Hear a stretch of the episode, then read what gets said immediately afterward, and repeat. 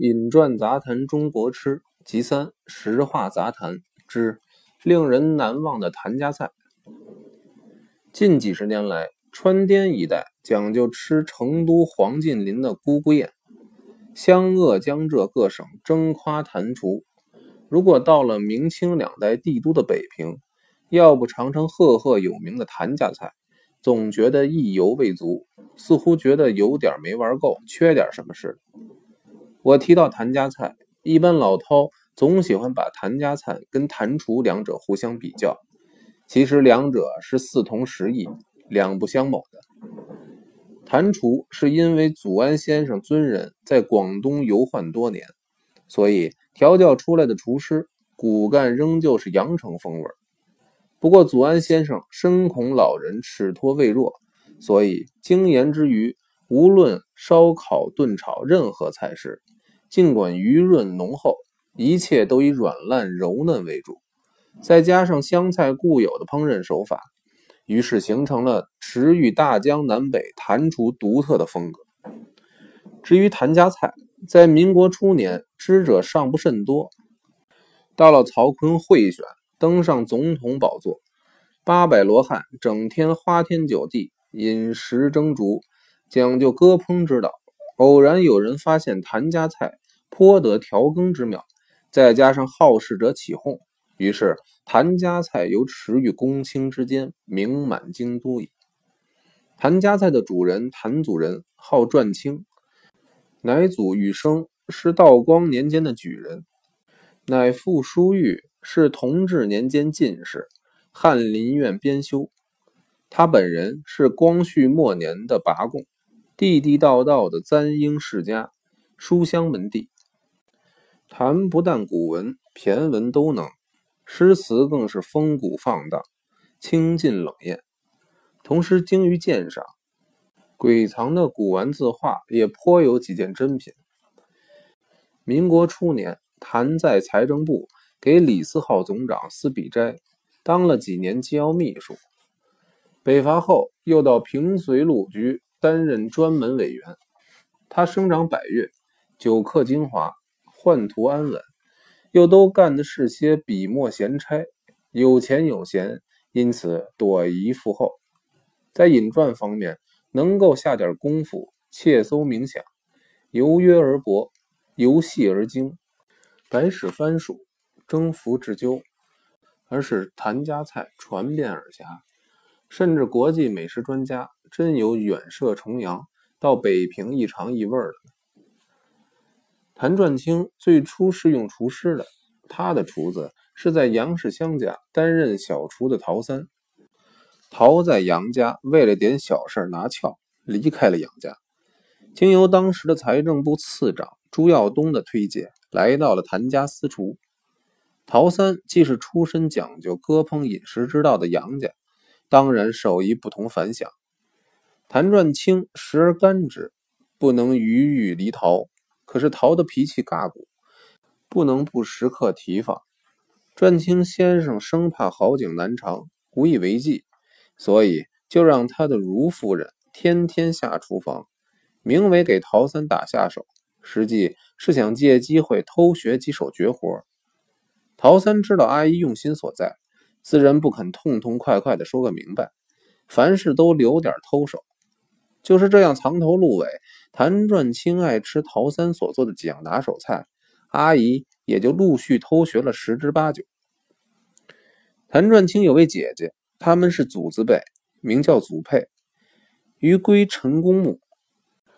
公墓是岭南大儒陈佩先生的文孙，也就是现任驻梵蒂冈教廷大使陈之迈的尊人。陈府是鼎食之家。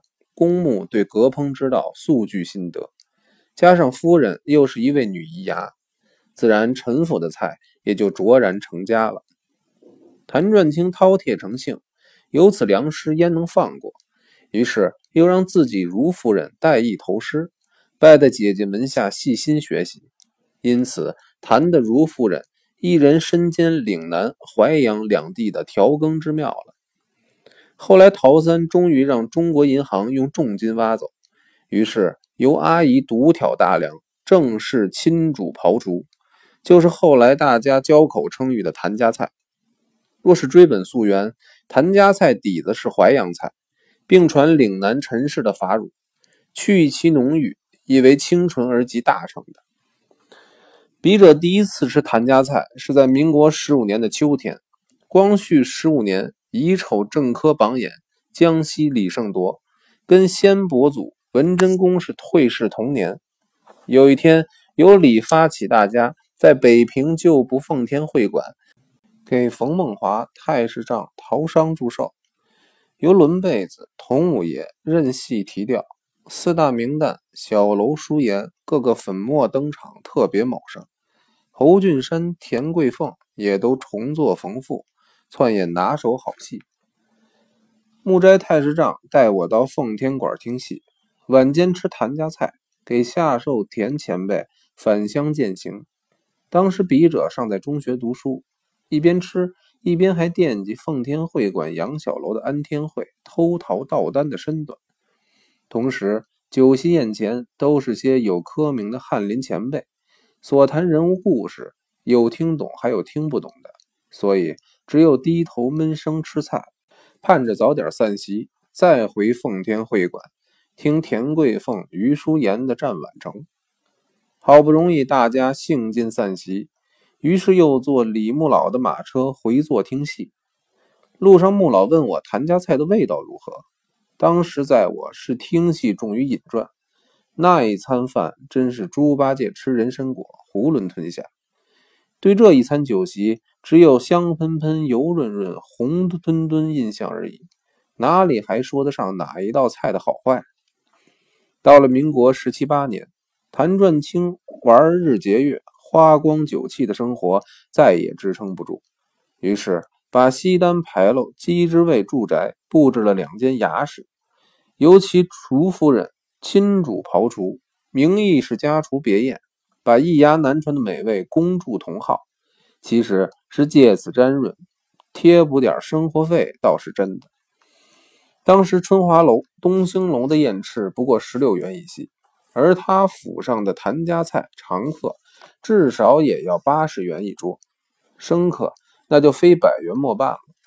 同时，真正出钱的主人只能约请八位贵宾。还要留一席给主人入座。最初谭氏馈之宾主都非俗客的时候，他也欣然陪坐。等到酒酣耳热，异兴揣飞，遇到谈得来的雅客，他会把窖藏的阳城双蒸供客品尝，或是醉饱之余，用精美的茶具捧出大红袍、铁观音之类的名茶款客，烹煎翠影，沁人心脾，大家连啜一然。算是这一顿餐的额外收获。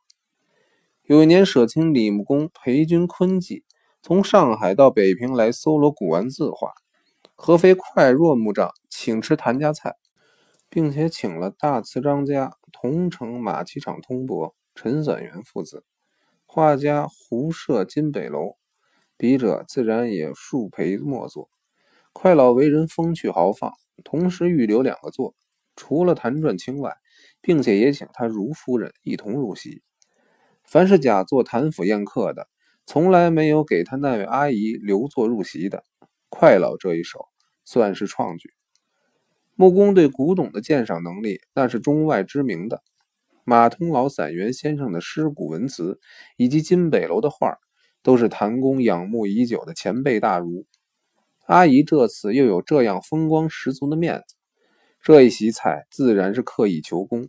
针错悉出，在座的诸公自然也都觉得朵颐朵颐多福，宝玉真传。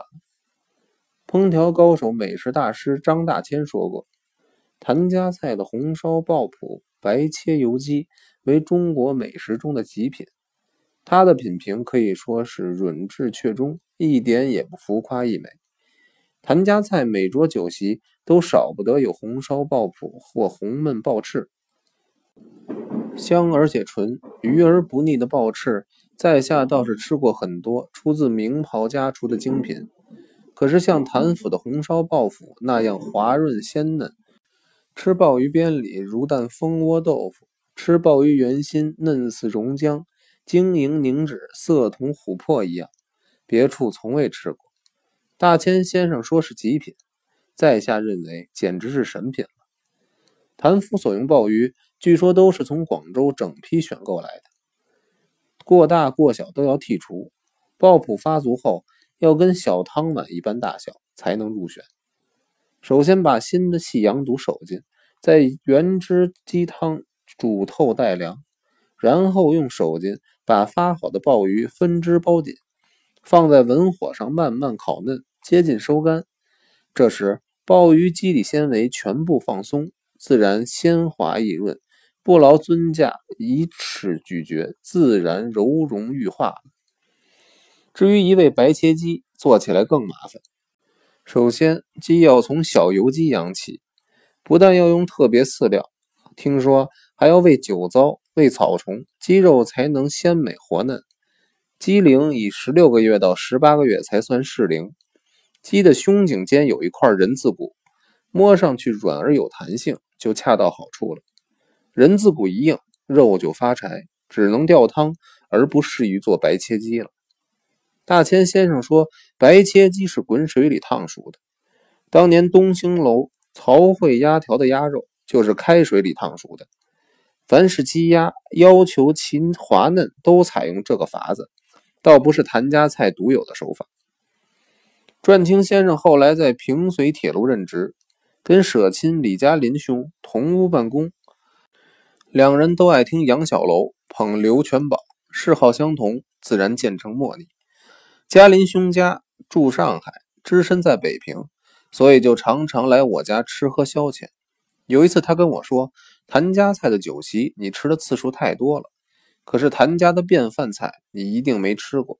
改天我请你到谭家吃家常菜。”有一天约好的谭家晚饭，果然只有宾主三人，异常宁静，适于聊天。平素去吃谭家菜，虽然也有几次跟传清先生同席。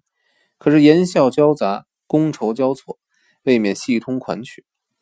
这一次座无别客，轻谈之下，谭公才知他的令亲陈兰甫前辈，曾经在舍监广州寄庐的同听秋生馆担任西席，给先祖昆记传经授业。